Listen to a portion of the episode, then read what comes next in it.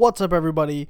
It's your pal Steve with Ombra Gaming. With the holidays fast approaching, we're here to help you find the perfect gift for the gamers in your life. Thanks to the fine folks at InsertCoinClothing.com, we have been given a 15% discount code to pass on to our wonderful listeners. If you're looking for stylish video game t shirts, hoodies, and even socks, then InsertCoinClothing.com is the perfect place for you. Use the code 17OMBRA15 to take 15% off your order. The code is good once per customer through the end of November. Please note, the code does not apply to items already on sale or bundled items. Also keep a lookout as we will be doing a giveaway in the coming weeks with some gear from InsertCoinClothing.com. Again, that code is 17 OMBRA15 to take 15% off of some of the hottest gaming clothing options on the market.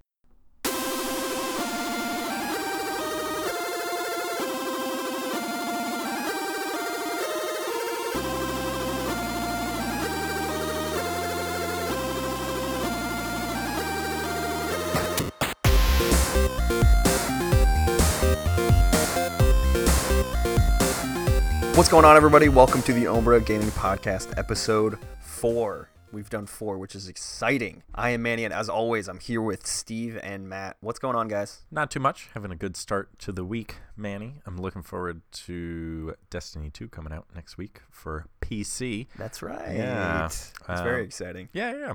Uh, how, how are you doing, Steve? I'm doing great. I'm actually looking forward to you actually being able to talk to us now about Destiny 2 instead of just having Yeah. to listen to us ramble on for days at a time. It's so annoying. It'll be fun to have you in the conversations. Yeah, happy to Yeah. be here. I'm, I'm happy uh, we switched to the the weekly because now Tuesdays have uh, have new meaning in my life. It's good. That's true. Just really a good day. Yeah, just to shed a little bit more light on that, we are doing weekly podcasts now, which is really exciting. Yeah, we've gotten a lot of support and a lot of encouragement, and people just want more content, and we're happy to provide it. So, yeah, look forward to weekly podcasts. They should be coming out every Monday, barring any technical difficulties, which we're actually dealing with this week for episode three. But yeah, we're excited to uh, be bringing out some more content to you guys. So, we hope you enjoyed as much as we enjoyed making it. So, on today's episode, we're going to be talking about Wolfenstein. We're really excited for that to come out. As uh, someone who grew up playing the Wolfenstein games, I'm really looking forward to this next release. Um, we'll be chatting a little bit about some of the fanfare that's sort of swirling around its release. Uh, there's a lot going on when it comes to Wolfenstein. People are angry about it. Some people are just ready for the game to be released. So we'll talk about that. We're also going to talk about some VR developments. Oculus is coming out with a much less expensive headset. The Oculus Go is going to be released um, in early 2018. So we're going to chat a little bit about our take on VR, um, what we've tried, what we haven't, and what some of our expectations might be for the Oculus Go. And then for the second half of the show, the topic of the podcast is our most replayable games. So we had a Twitter poll and we threw out some options and uh, we wanted our, our you know supporters to vote for what they wanted to hear. And the one that got the most votes is uh, yeah our most replayable games. So we'll be talking about which games we think are the most replayable why we love going back to them um, and why we enjoy them over and over again. Should be fun. I'm looking forward to that one. So yeah let's kick it off. Steve why don't you get it going with wolfenstein? Certainly. So BJ Blazkowicz is back, everybody's favorite Nazi killing badass. Um, so this is picking up after the Wolfenstein um, game from 2014. So you end up just little spoiler here. You end up taking out General Deathshead. Great name for a Nazi general, by the way. Like, that is a really aggressive name because the big thing with these Nazis is they've taken over the world. So it's not just any old World War II Nazi where they had their little stranglehold in Europe Pretty big stuff taking over the whole world. as you mentioned, there's a little bit of fanfare towards it, and there was some uproar because, you know, apparently some people are upset about killing Nazis in a video game. which is insane. Which is insane. Disclaimer here we're not going to get too political but we're just going to kind of state how we feel. We're going to talk about the things that uh, we feel strongly Said about. everybody right before a rant of political proportions. yeah so disclaimer if you don't want to hear about politics and you just want to hear about video games skip to the next section I, I, get, I would preface it's not so much about politics as it is so much that Nazis are bad. Like, I, I think it's really just that simple. exactly there are some folks uh, let's just call them neo Nazis that are upset that there's a video game about killing Nazis, which is insane. You know, I read an article from uh, the developers, and I forget who I forget who specifically said it, but he basically said, you know, we went with killing Nazis because we can all agree that Nazis are bad, and I, I mean that has to be true. I, there's literally no other way to think about it. It's all a little bit too topical given today's sort of political climate. But I mean, we literally had a war against them, a war that we won. So why wouldn't people be okay with a game that that sort of simulates that clash? It doesn't make any sense. It's ridiculous. I just don't. I, I don't see any reason why people should be upset. That being said, people are upset. Uh, there was actually a new trailer that was released. I think it was about a minute long, but it was essentially a clip of one of the Nazi soldiers getting punched in the face, and and and text shows up on the screen, and it essentially says something to the tune of "If you support Nazis, GTFO," which I thought was pretty funny. Uh, I mean, like, good for them for sort of like embracing that kind of feedback and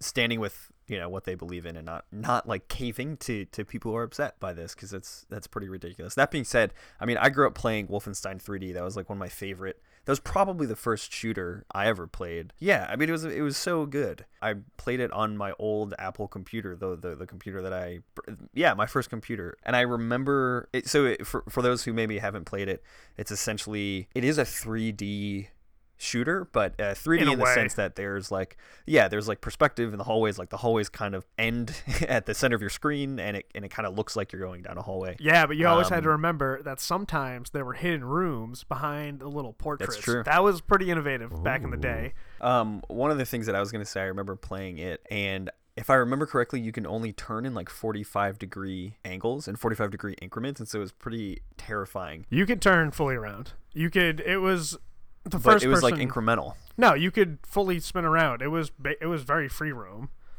It took a really? little bit, yeah, but it was all like the um, it was all the directional okay. pad, yeah, on the the keyboard. Okay. And so you could just literally yeah. spin around and and move. It, it had it a lot of yeah, it had a lot of a lot of movement that was kind of unprecedented for that. But like because it was kind of like the precursor yeah. to Doom. It was ex- like Doom took their model and turned into the franchise they became. Well, I remember playing it and and I remember that added such a sense of sort of terror because you didn't really know what was going to be there, uh, and it was also super challenging if you had like more than like three enemies. It was it was like really difficult, especially because the aiming was really rudimentary, especially compared to like anything that came out after like 1997. And yeah, I mean that that sort of was I want to say one of the first games I, I actually ever played. Um, so I have like really fond memories of the of, of, that game. And I know Steve, you played a little bit more of the series, right? Yeah, well, I played that one a good amount because, excuse me, I had it back in the day on the PC. My dad was actually a big fan of it. He used to play it, but I actually downloaded it on PS3 because it came available on PlayStation Network a few years ago for like ten dollars and how could I pass that up? And it, they just ported it exactly the same. Like the graphics were the same thing awesome. you would have expected. And I just remember how fun it was because that was one of those first ones where you picked up different guns as you went along, so you got more powerful. And like you said, you could open one of those rooms, and all of a sudden there's like six guys in there, and you had to actually figure yeah. out how to duck behind cover and shoot them because the shooting mechanics were very interesting because they would just kind of shoot in your general direction and just you know it was one of those right. it was a game in the early 90s so if it went in your general direction it's going to hit you so all of a sudden you look down yeah. and you have like 33% health and so it kind of added that right. little sense of tension at a very early stage and i remember like as you were getting shot there was the little face, right? Your oh yeah, of course, and it would get more bloody, more swollen. It would just look absolutely yeah, grotesque by the awesome. end and yeah, because that's exactly what Doom ended up doing as well. They had the same type right. of idea, and it's a great idea. It's one of the the premier first person shooters for the early '90s, and then you see how it's translated now to the next generation technology. And uh, the Wolfenstein game from 2014 was an absolute blast. It's exactly what you expect. You're battling these super powered Nazis. You have a bunch of, right. and they actually have like these mechs, so they're walking around in robot suits makes it for some really ent- like entertaining boss battles. Um, there were some times where I got really frustrated with that game because it actually gave you a challenge. It wasn't just like a first person shooter where we're kind of accustomed now to the Call of Duty where the campaign is basically a movie and you're playing through that movie to try to see the end, but they really don't pop out many challenges. Wolfenstein actually embraced the idea of challenging the gamer throughout and so I'm actually looking forward to see how this game builds off that because it was a cool ending. You had this nice little victory, but now you're realizing, oh shit, they still have a ton right. of territory. So here we go. And I'm curious to see any improvements that they've made now because a lot of these games can play in 4K. So have they made the jump? What's it going to look like Right. with the frame rates? And really, I'm looking forward to being BJ Blazkowicz again. Again, he's one of those. He's. I feel like he's like one of the most underrated Nazi killers of his time. I think he's really underrated as a video game character. Um, I think he really kind of flies under the radar, and and I would be willing to bet that that's just a product of people maybe not getting into the Wolfenstein game earlier. But yeah, I mean, he's one of those characters that you just kind of feel like a badass, similar to uh, the guy from Red Dead, right? Like we talked about in the last episode. One of the things uh, you mentioned that he he's maybe not well known because people just don't play Wolfenstein, but I think it's just because he's more of a product of that game style when it originally started. It wasn't about character depth. It was just about we're gonna be, you know, first person shooter. We're gonna start blasting Nazis, and then eventually you're gonna battle a big Nazi boss at the end of the levels. Who was terrifying, by the way. Oh, he always was, yeah. 1992 spoilers here, so if you haven't played the game, you done missed your chance. But yeah, it was essentially a gigantic uh, mecha Nazi guy. Uh, he was like he had like a robotic body and he had two machine gun hands, and he, it was terrifying. I remember, like, especially as a kid, like. I was thinking, I was looking at the character, and I'm like, this guy is like four times my size. So yeah, I mean, I just remember him being so terrifying, um, and that was a really that was a really cool experience. So yeah, I'm looking forward to it. I think all of this sort of fanfare that's coming out um, around the game is only going to help them. They're only going to get more coverage. They're only going to get more people playing it, especially now because it is topical. I think th- you know, as as much as there are people who are like, no, killing Nazis is bad for whatever reasons, there are five times as many people that feel really good about killing Nazis. So I think they're just going to get more people to in a video game. In a video game. Let's In let's preface game. that. In a video let's game. let's cover our base. I don't want to Yeah. get you know all of a sudden Yeah. someone's knocking at our door. We heard you were talking about murdering Nazis, and then you know I don't want to deal with that. We mean in the video game, folks. video games Uh, only. so yeah, I think it. I think it's going to be really exciting. Um, I've really enjoyed seeing the trailers come out. Seems like there's some really cool built out characters. It seems like the story is going to be really fun. And on top of that, there seems to be a, a lot of really awesome, awesome action. So yeah, with that, why don't we uh, let's talk about some VR stuff. Let's talk about virtual reality. Virtual reality. yes, It's the future. The future. It is the future. So development's coming out of Oculus. So they are releasing what they're calling the Oculus Go. It's it's priced around two hundred dollars, and basically it's a standalone headset. Right, so it's similar to like the Samsung Gear or whatever it's called. Basically, it's only the headset and the controllers. Uh, there's, you know, you don't need to have a high-powered PC to play it. You don't need to plug it into any kind of console or, or or monitor. It's just like a standalone thing, and it's supposed to be sort of like the entry point into VR. I don't know how I feel about it, but before we sort of get into what our expectations might be, you know, like what what kind of experience do you guys have with with VR? Because I actually have no idea. Yeah, Steve, what's your VR experience? My VR experience is quite literally none. I honestly haven't had the chance to indulge. Literally zero. Literally zero. I wanna I wanna give it a shot, but I was looking at the PlayStation VR, and then I know Manny has some thoughts on that that he'll definitely get to today. Mm. Um, I have some thoughts. But once once I heard kind of his his idea on it, honestly, just the funds aren't really there to indulge in the VR. But I haven't had really a chance to go out and like actually experience it anywhere. Um, my roommate, he actually he went somewhere and they were doing like one of those free testings of it. So I gotta I gotta hit one of those up and really experience it. Probably the mall. Yeah, probably that. No, no, no, no. Actually, from what I remember, he wasn't there. But I wanna, I wanna give it a shot. It looks like a lot of fun. My big thing is I need to be impressed with you know like a game offering for it because if there's really nothing that's going to interest me to play, I can't shell the money out for it. But I would like to. Uh, I'd like to dabble with it. Maybe uh, if I go out and visit you in DC in January for MagFest, Yeah, then uh, then we could dabble and be a good time. for sure, for sure. Matt, what about you? I, I have a long and varied history with VR. Um, it's actually not that long. it's a it's a dark tale filled with love and intrigue. VR. I haven't heard that name for years. So everyone sit down because it'll be I'll be talking about this for an hour.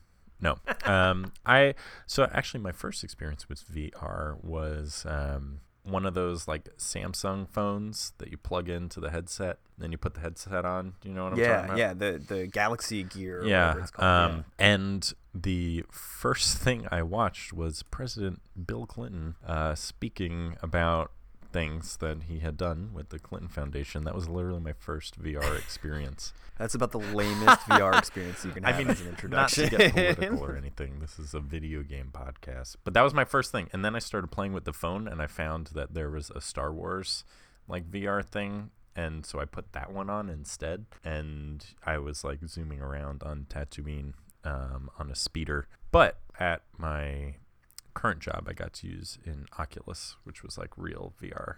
And I played this like intro sort of. I, I don't know if it's a free game that Oculus just comes with, but there's games like you know you you go into a sort of like a lobby, but the lobby is like a big rec room and there's like ping pong and frisbee and like kickball or all these different games that you Huh. can sort of play. And there's like other people there with you. And it was like the first time I did it, it was I don't know, it was just like really weird. Just that like I was in a virtual space with Yeah. other people who were also Which I guess is the the goal. I guess right? so, right? But it was just like I don't know, I've played MMOs and stuff like that and it just like combined the avatar and the actual human one more one more step like one more step closer and that just kind of like freaked me out that I was just representing myself as like this other thing even though it was like this cartoony sort of character. Yeah. and then um so I started you could like wave at people and stuff. So I waved to this guy and we started playing. We started setting up cups for like beer pong. And then we would we like threw the ball back and forth a few times.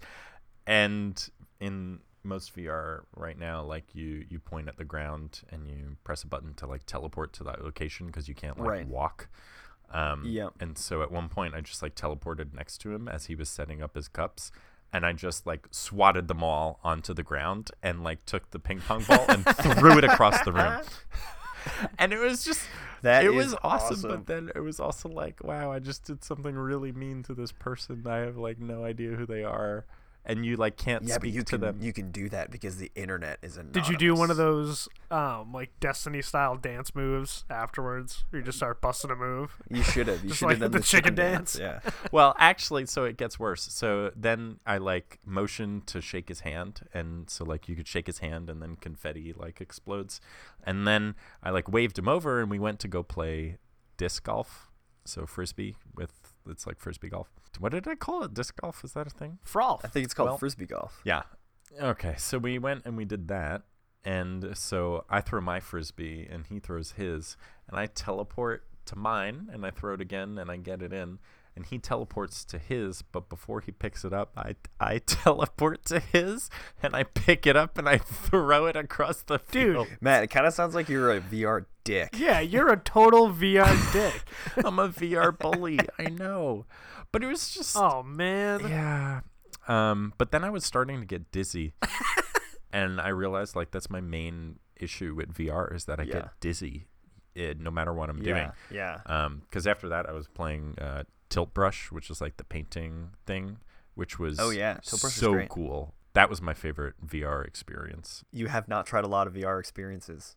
I've tried three, as that's I've your favorite. Three more than me. yeah. but it was really cool. I painted a giant cardinal and it was like 3D. I remember. I, I saw that. yeah, you saw giant it. I- Cardinal. I, It was took a really picture impressive. of it. Yeah, it was awesome. It was a beautiful giant cardinal. And for like people who are actually artistically talented, I can't imagine the cool stuff that they could make that then people could like walk through and stuff like that. And the one VR experience that I haven't done that I really want to do is Star Trek Bridge Commander, I think it's called. Oh my goodness, that would be a dream It come does look true really cool. to captain a Star Trek vessel. That is a good dream. The one thing that was slightly drawing my interest to VR was Vince Gilligan was talking about how he played around with PlayStation VR and wanted to make a Breaking Bad VR experience, and that would that would be pretty cool. that would just get all my money. Be like, yeah, take it. Let's go.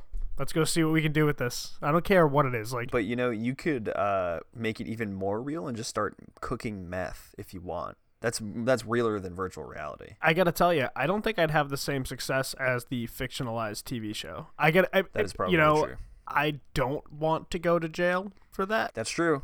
Yeah, and like if Matt started bullying people on the disc golf field, he would probably get escorted out. So I guess the theme here is doing things you're not able to do in real life. My jury is still out on VR. I'm not sure how I feel about it. That's my story. That's fair.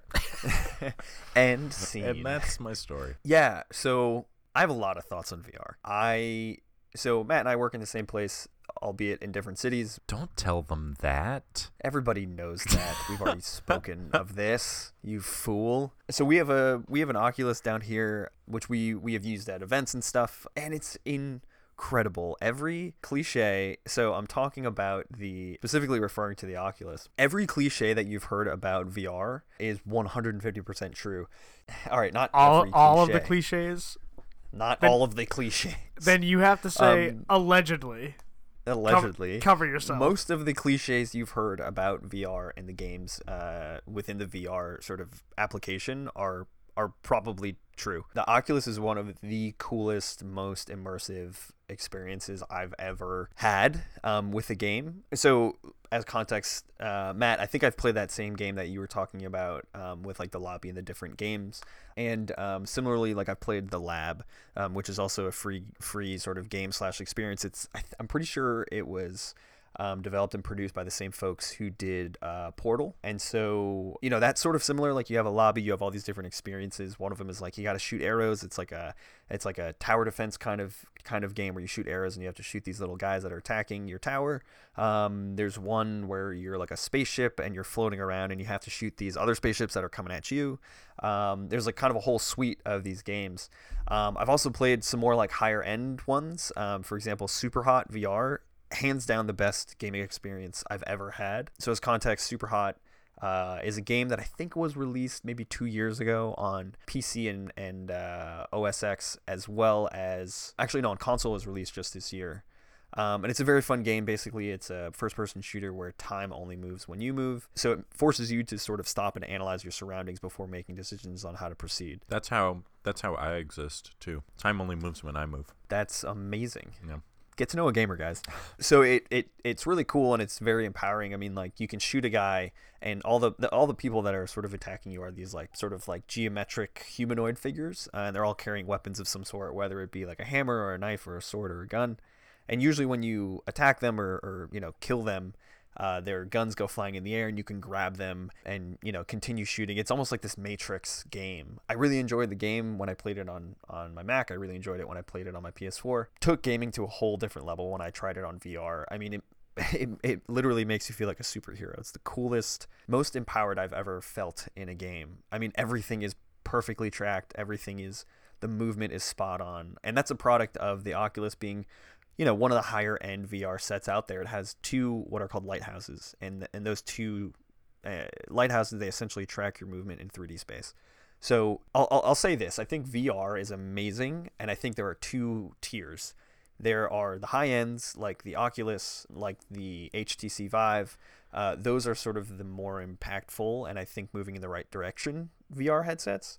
Whereas Steve, to your point about PSVR, I had it. I bought the PSVR on a Saturday, and I returned it on a Sunday. Uh, like within 24 hours, is it was packed up and out of my house. Yeah, and that turned me off to VR for the time being because I Right. cannot afford the other ones. But no, thanks for your input on that because I would have wasted money on it. Yeah, and so it's it's interesting, right? I think in order to make like an intelligent decision about what to invest in when it comes to gaming, you have to know what their functionality is and how they actually play.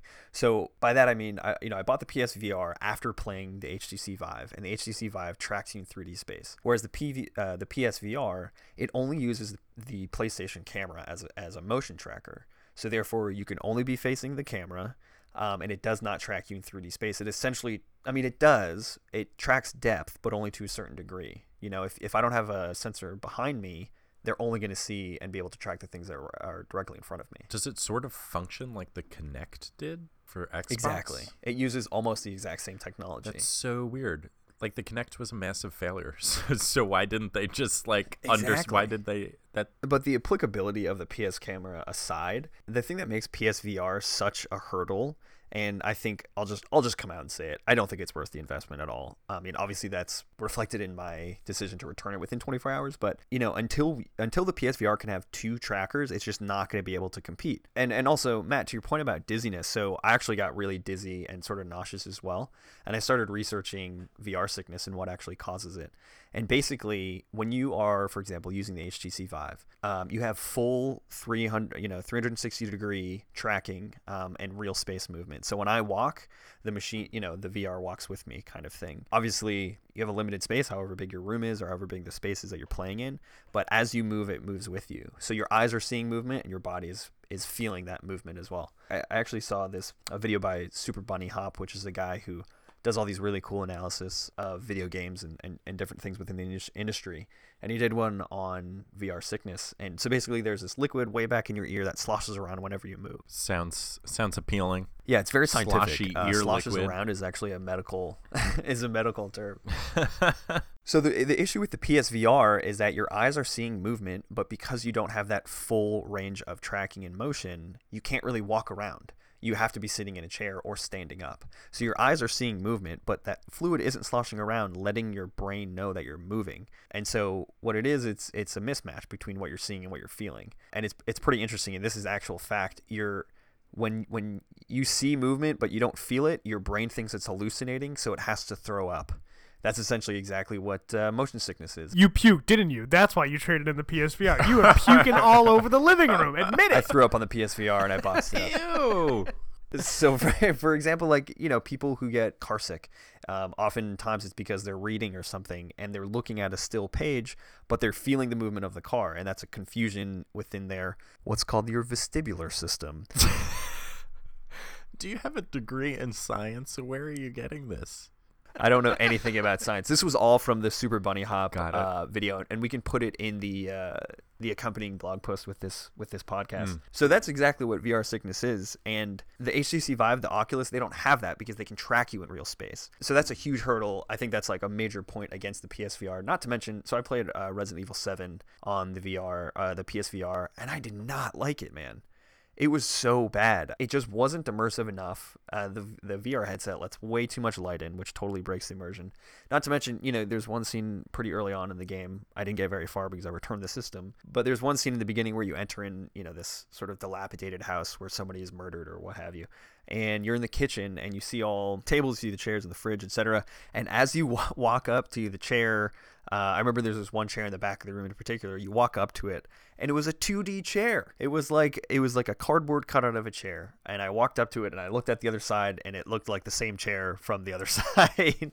and so that totally that totally breaks immersion. So You Can't sit in that chair. you can't sit in that chair. It's a 2D chair. Can't, you can't do it. so It's a 2D chair. until they can compete on a on a graphics level, on a development level, and on a motion level, it's just not worth your time. It's not worth your money. That being said, all the other headsets are way too expensive. Like Steve said, you know, it's the entry point is is way too high. So I think, I mean, I think that's what fuels this move, right? Oculus is saying we got to have a mid-tier VR experience where we can have people coming in paying 200 bucks, which is like less than a PS4, um, and have a full VR experience. I'll be interested to see though what kind of tracking technology they use and, and how it actually works. So I'm, I'm actually reading an article from Cinema Blend. Uh, oddly enough, they're they're mentioning that some of the uh, some of the experiences you can have, you can watch Hulu, you can find movies on Netflix, um, you can read the New York Times and play a few games. Right now, it seems like the application is really narrow in scope, but until I think there's a lot of novelty around VR. So I think until the novelty goes away and we realize how it can actually be used in the gaming industry, really only then will VR become what it, it sort of reach its potential in the industry. and rant. Yeah, that was a long rant, man. That was long. I'm sorry. I have a lot of feelings about VR, man. You know what's never gonna get old though is watching people Oh my play God. VR and You're like so fall right. down because they don't know where they are. Those are never going to go out of style. I will always watch somebody like walk into a crowd of people For playing sure. VR or fall off like a like a little a- a reasonable Yeah. cliff. All right, A small reasonable cliff. We're not a small cliff. I will also always watch people playing scary games in VR and Yeah. be scared It is because really that shit is hilarious. That was one of the only things that seemed cool about PlayStation VR because they had a paranormal activity game. I was like, "Oh, that sounds Right. kind of cool," and it looked scary. But then you're like, "Don't get it because it sounds like a bag of shit." It's And true. so I was like, "You know what? I don't want to spend money on that. So I. I mean, that's why I got to. Resident Evil 7 because I wanted that scary experience, and it just it didn't deliver, which is unfortunate. So yeah, that's our that's sort of our take on VR. I don't know. Maybe I'll buy one of these and see how it goes. Maybe I'll end up returning it within 24 hours. If anybody cares to send us one, I mean, We will review your products, folks, if you send them to us for free. if you buy us things, we'll talk about them. You know, a few details about the uh, Oculus Go, and then again, this is coming from the Cinema Blend article that we'll post in the show notes or the or the uh, article that we put up with it. The trick to the device is that for $199, you can get the Oculus Go headset, which is like a smaller version of the Oculus Rift. And it comes with motion-based positional controller similar to the one that Samsung VR, Samsung's Gear VR uses. The controller is not like the current Oculus touch controllers, but instead a lot closer to the likes of Nintendo's Nunchuks for the Wii. It comes with a wrist strap, a haptic thumb pad similar to the HTC Vive controllers, a trigger, a start key, and a home button. Uh, the Oculus Go is also designed using breathable fabric and was made to be more lightweight and comfortable. Uh, and it also works with people who have glasses. So there you go, Matt. It's nice because I wear glasses. Usually I have to take them Yeah. off. You usually have to take them off. Now with the Oculus Go, for $199, it can be yours, or for a donation from one of our supporters. Cool. So that's VR, folks. Try it, but just don't try the PSVR. I will go on record saying it's just not. We're going to get a cease and desist letter from PlayStation. Please cease and desist talking shit about us. that's but that goes to show you. Like I love like PlayStation One, Two, Three, and Four. Didn't really care for PlayStation Portable or the Vita Yep. or any of that, and I gotta tell you, they're VR. Eh. Yeah. So I will say one good thing about PSVR: their headset is comfortable. That's it. Well, that's all that's they a get plus. from me. Yeah, that's a plus. If you want to buy it and just wear it as a hat, you can do that, right? yeah. check out my cool. You know, there's gonna be somebody who does Oh, that, yeah. and it's like this is the fat. It's a fashion statement. Yeah. All right, we're living in a virtual reality of reality. Ooh. I heard that on Ancient Aliens on History Channel. Ancient Aliens, where all the facts are made up. That's actually History Channel's new motto, where all the facts are oh, made Oh, up. is it? Yeah.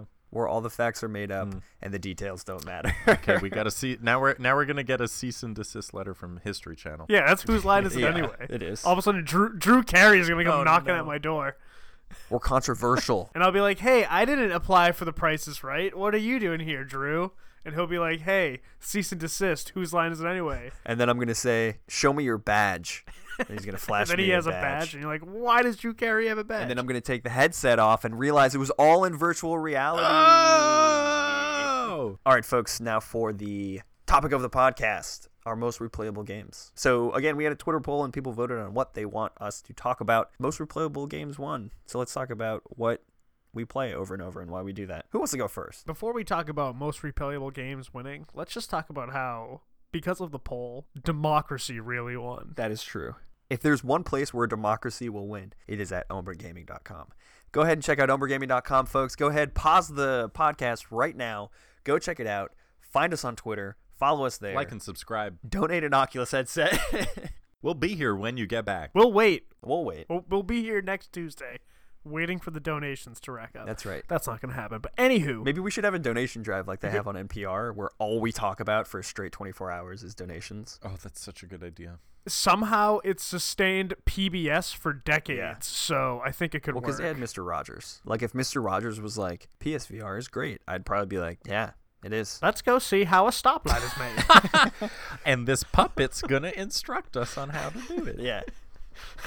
Joke's on you. The puppet was my hand. Um,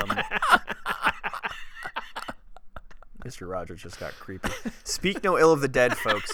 R.I.P. All right, folks. Now for the topic of the podcast, let's talk about our most replayable games. Matt, why don't you take it? Oh, that's a great idea. Because I'm great. I'm also great. Yeah. Steve's great too. I'm decent. I'm decent. decent. Let's. He I'm hasn't not- graduated to I'm not- great yet. We're a team, and as a team, we are great. I bring I bring my lunchbox to work. Isn't that what they say? I don't know if they Is say that a that. saying? Right? I've never heard that Maybe in I don't know. It's probably it's probably lunch pail and has to do with like hard labor, and I just sit in a cube Oh, all day, so it's a little bit different. Well, my most replayable game is drumroll, please. All right, no drumroll effect. Okay, we'll add that up in post. It is League of Legends. By far. And I c- Okay. cannot tell you how many hours I've sunk into that game. A lot of people think of a replayable game as like a game with a story that you play from start to end, and then you go back and you play it again, maybe in a different way, Yeah. or like an RPG, you play the evil storyline or whatever.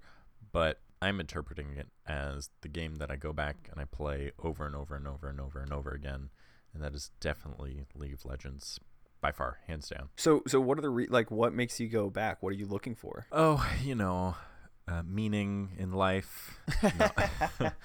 Companionship. companionship. Yeah, you know, Plumbers don't wear ties. Just looking for that. it is, and I use this term with I, I have feelings about this term, but I do consider it an e-sport in that you can come back to it multiple times for infinity and there's always new strategies on how to win a game. There's always different ways of working with your team to win a game. There's objectives, there's different champions that you can play who all have different strategies. There's just so many different combinations. Um, there's different positions, just like in like a game of soccer or something like that. And they're all different positions that you can end up mastering or getting however good at that, that you want. For instance, like I started playing League a long time ago. Um, and I started with ADC, so I was playing the bottom lane because there's three three lanes that you can play, and then I switched to top lane. And the difference being in bottom lane, you have a support character who's on your team with you, and top lane you're by yourself. And then I switched to playing the support character, and then I switched to playing jungle. And this is like over years and years of playing this game. Simple explanation is that there's three lanes in League, and there's two teams facing each other and the object of the game is for your team to destroy all of the enemy towers in that lane and then destroy their home base. In between those three lanes, there are forests with minions in them. That's called the jungle. You know, there's a position called jungle where that person goes through the forest area and kills those minions, and that's how that person gains experience. That person also comes to the different lanes to gank and try and kill the opposing team members, usually in, in the early to mid game. So, anyway, that's I, I play jungle right now, and that's been after years of playing the game and playing different positions and like playing with different champions and like learning those champions and their skills really well. And I just see every time I come back to the game, it's like a new game of chess and there's a new rule for me to learn, a new itemization for me to learn, new strategies on how to win, new strategies to try, new champions to try. There's just a lot going for it. I actually think League right now is reaching its pinnacle and Riot is doing which is the company that makes the game, is doing a lot in terms of the development side of the game and like making things that are new and fun for players and just like redoing things that are antiquated and old and out of date that need to be, you know, redone. So they're doing all that right now. So right now is a really good time to actually even be playing the playing league because there's just a lot of changes that I see is is pretty positive. So it seems like the reason you're going back to league is because of that of that challenge that you enjoy overcoming time and time again with new with new approaches. Yeah, it's like a it's it's a similar draw as any strategy game, like RTS game. Is that every every time you hit new game, it's something different. It's never going to be the same. Nice. Well, so that's that's your most replayable game. Yeah, for sure. Are you playing it tonight? Probably. Steve, you want to take the next one? I can take the next one. So I gotta do I gotta do an honorable mention to the Metal Gear Solid franchise because Yes. it's that's what I'm saying. It's an honorable mention. honorable mention. That's fair. I've talked enough about it on the previous podcasts, and I wrote an article about it. So Everybody should read it. for this one, I kind of broke it up into two because I had a tough time picking my most replayable one after that because honestly, my most replayable is that whole series. But what I'm looking at for gameplay wise, I actually really enjoyed Skyrim. I played through that a few times, mostly because the the story was great. You had so many different quest lines, so you can kind of build however you wanted to build that character, and there were so many different character options. Then, of course, huge fan of the dragon fights in Skyrim. So as long as they kept all of a sudden appearing out of nowhere, it was a lot of fun getting involved with that. So I loved it when I played a, a ton of it on PS3, and then when they re-released it for PS4, I bought it again, played it again, and had a blast with it. Sunk a lot of time in it, both few times I played through it. a big fan of the Orc class, but Skyrim was a blast for gameplay, but for story wise, The Last of Us. That game I've played through, I think, three times now. And obviously, you know how it ends. Nothing really changes. There's no things that you could do throughout the game that's going to change the outcome of it. But that story is absolutely impressive. I'm going to do a little spoiler on this one. The second one's coming out. I mean, they've been teasing it. So my guess is the second one probably comes out in t- 2019. I'd be shocked if they end up releasing it in fall of next year. But the way they've been teasing it, it definitely seems like a 2019 release. But that first one was incredible. You play the whole game as Joel, who is, you know, surviving the apocalypse, and he meets this girl who's supposedly believed to be the cure in Ellie. And you create this bond because Joel, at the very beginning of the game, loses his daughter in the most gut wrenching video game scene I think I've ever encountered. I like every time I play it, I still kind of feel that lump in my throat, and you just can't you, you you feel what those characters are feeling at that moment, which is impressive for a video game because obviously you know these are completely fake. Nothing that's happening is real, but they actually especially with the, the graphics on PS4, they're able to encapsulate all those emotions in your in the characters' faces and just everything they're going through. And so that scene alone just rips you right into that world of the game, and you feel completely just downtrodden as Joel as you're going through life with like everything he does is basically just to survive in that world. He has no hope, and then he meets Ellie, who's possibly the cure, and eventually she wears him down because Ellie, of course, is charming as hell She's got jokes. She's always looking for the cool history of the world that she never knew. Ellie's got jokes. Oh, Ellie's the best. She's one of my favorite video game characters of all time. Because in the middle of the game, it just flips you on your head where it's like, oh, Joel is all types of injured now you have to be Ellie. So all that stuff you've been doing with Joel, because you have to rank up to rank up your weapons, you have to rank up all your equipment, and you rank up how much health you have and how you recover, and then all of a sudden, midway through the game, now you're Ellie, and you have Damn. to redo all that, and now you get to see the game through her perspective, and it was amazing how they did it. And the very end, you realize, oh shit, Joel is actually kind of the bad guy here, and I I remember because you thought it was one of those moments in the game where like, oh, maybe I can just not do what this game is telling me to do and we can keep going. But it's like, nope, you have to make that terrible decision where you're gonna kill that doctor and you have to do it. And then you realize I am the bad guy. This is terrible. And you just look at Ellie and you're like, shit, I just let her down. I completely let her down.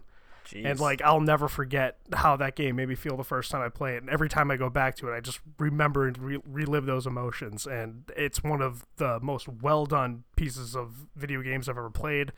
Obviously, shout out to Naughty Dog. I'm a huge fan of Naughty Dog from you know their work with like Crash Bandicoot, Jak and Daxter, and everything from Uncharted to this. Um, so I'm definitely looking forward to the second one because The Last of Us is definitely one of my most replayable games. And then throw in the downloadable content they put in for like the prequel about all about Ellie and how how she came to be. Oh man, they know how to tell a story. It's amazing. Yeah, I mean, I didn't play too much of The Last of Us. I wasn't crazy about it. I won't get into it because obviously you really like it, uh, and and that's fine. I mean, I, I enjoyed it. I just it was a pacing thing for me. Um, but I, I definitely didn't put in enough time to even probably even have the right to say that I don't like it. But yeah, I mean, Naughty Dog has some awesome stuff, and I'm actually pretty familiar with some of their designers and their work. Um, and they have some serious talent coming out of there. Um, I was recently in LA, and and I think that's where they're based out of, right? They're based out of LA. Let me see. Uh, they're in Santa Monica. Um, yeah, no. Um, I uh, I was recently recently in LA for work, and I met a guy who had done some work with Naughty Dog in the past, who actually happens to be a VR developer. So um, they they do awesome stuff. Yeah, I'd recommend if you have some spare time, give it another chance because I can definitely see the pacing issue because there are times where that game is very frustrating because you you know you have to figure out the ways to get around different um, situations uh, without saying too much with crafting and just figuring out how to beat certain enemies. So there are times where you get killed a few times trying to get past something and it gets pretty frustrating because you want to move quicker but you have to be stealth at this time. But the replay value is literally in the story itself. I also just didn't like the sound of the clickers. Oh my god so terrifying. Oh, that was so creepy. Oh, I loved it. You could hear them around the corner, and you knew it was bad. I gotta have a shiv. You gotta have a shiv. Also, fun fact, uh, maybe not fun fact, but fact. Seven hours ago, is actually just released that uh, Naughty Dog Studios is being accused of firing somebody for filing a sexual harassment claim. So maybe in a little bit of uh, turmoil over there, but yeah, The Last of Us still uh, still seems like a solid game. I'll, I'll give it another go for you, Steve. It's enjoyable. It's enjoyable. Well, nice. Th- thanks for sharing, Steve. So I, I thought about this a lot, and uh, I've decided Dark Souls is the most replayable game. I'm just kidding. I won't go there. I will give them an honorable mention though. If Steve gets an honorable mention, I deserve an honorable mention. Dark Souls, Dark Souls 2. Don't hate. Don't at me. So actually, my f- not my favorite. Sorry, my most replayable game. uh, Before I before I announce it, I want to talk about the two things that I consider the reason or like the factors of making a game replayable. I think uh, Matt's point about the challenge, right? I think one of the reasons people replay games is because it is a challenge. It's because it's an investment of time and energy and strategy, and you can like think about the different ways you want to approach it. I think Metal Gear is a great example of that too, right? Metal Gear Five, you can choose to do it a million different ways. Any one level can be done thousands of ways. So I think that's one reason why people replay games because they're like, oh man, you know, I want to try this game without firing a single bullet, or I want to try this game by killing everybody with explosions. you know, there's a wide range of approaches to doing any one thing in the game. The other reason why I think people play games is almost the exact opposite, right? It's I want to unplug. I want something to just sort of like take my mind off of gaming, sort of, right? I want a game that I don't need to think that hard, that can give me entertainment, that can give me joy, but I don't need to, you know, I can I can pick it up whenever, um, and I can have fun with it. I can get what I want from a video game quickly and effectively. So with those two factors in mind, I think my most replayable game is Limbo um, from Playdead Studios. They're headquartered in. Uh, That was a good one. That's a good call. It is a good call. It's not League though. It isn't. it's not League. That is true. Well, I can't even claim League as a replayable game because I haven't even played it once. Ugh.